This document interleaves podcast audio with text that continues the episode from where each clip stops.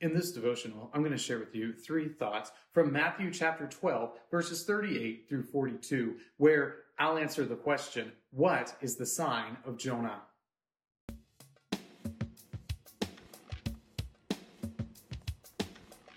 Matthew chapter 12, verses 38 through 42 says, Then some of the scribes and Pharisees answered him, saying, Teacher, we wish to see a sign from you. But he answered them, An evil and adulterous generation seeks for a sign, but no sign will be given to it except the sign of the prophet Jonah. For just as Jonah was three days and three nights in the belly of the great fish, so will the Son of Man be three days and three nights in the heart of the earth. The men of Nineveh will rise up at the judgment with this generation and condemn it, for they repented at the preaching of Jonah. And behold, something greater than Jonah is here. The queen of the south will rise up at the judgment with this generation and condemn it. For she came from the ends of the earth to hear the wisdom of Solomon. And behold, something greater than Solomon is here. Like so many of us, the scribes and Pharisees who followed Jesus and looked at him and listened to him, they were looking for some kind of miraculous sign. They wanted to see some sort of proof, some kind of evidence that would verify the things that he was saying.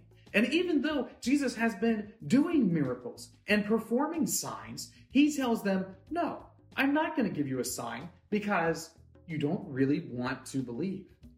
I'm not going to give you a sign because the signs that I've already done, you haven't paid any attention to. The Lord knows that these people do not believe in Him. They simply want to see a sign because of the novelty of it because of the wonder of seeing something miraculous take place. They were not interested in believing in him, so instead he references the sign of Jonah. Well, here are three thoughts from Matthew chapter 12, verses 38 through 42, answering the question, What is the sign of Jonah? Thought number one, three days. You remember the story of Jonah, how Jonah rebels against God when he tells him to go to Nineveh and prophesy against them. And he goes the other direction. He tries to sail as far away as he possibly can. And when Jonah sails away as far as he possibly can, there's this great storm. They throw him into the water. He's swallowed by a great fish, and he's there inside the great fish for three days and three nights. And Jesus says that the sign he will give them is the sign of Jonah that for three days and three nights, just like Jonah was in the belly of the fish, he will be in the belly of the earth, that he will be in the grave. Jesus is referencing his death and resurrection. That this is the sign of Jonah, and this is the sign that the scribes and Pharisees would get to see that he was going to die and rise again. Thought number two greater than Jonah. Jesus points out that the sign of Jonah that he is going to perform is even greater than what Jonah actually did.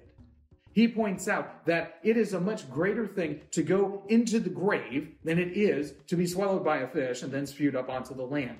It's a far greater thing to die and rise again than to be swallowed by a great fish and then spewed out a few days later. Jesus is greater than Jonah which means that the message that he is proclaiming is greater than the message Jonah proclaimed. So, when the people of Nineveh rise at the consummation, they will be more righteous than the scribes and Pharisees who would not believe that Jesus, in fact, had died and rose again. They would be better off than the scribes and the Pharisees Thought number three greater than Solomon. Jesus goes on to explain that he is not just greater than Jonah, but he is also greater than Solomon. Solomon, who had all of the kings and queens go and see him and seek out his wisdom, Jesus is claiming even greater wisdom than he, even greater power, even greater influence than Solomon. And when Jesus does this, he is making a bold claim. He is saying that he is greater than one of the greatest kings that Israel had ever had. He is saying that he has more wisdom than Solomon, this person who was supernaturally gifted with the wisdom from God. Jesus is saying that he is greater than Solomon, that Solomon is merely a picture, a glimpse of what the ultimate king was going to be like. Jesus Christ is greater than Solomon, he's greater than Jonah, he is greater than all. These three thoughts come from the assigned reading of Matthew chapters 11 through 13. If you'd like to read through the Bible with me, you can do so by subscribing to this channel, by clicking on the link in the description, or by joining the Facebook group Through the Bible, where we are reading the text of Scripture together.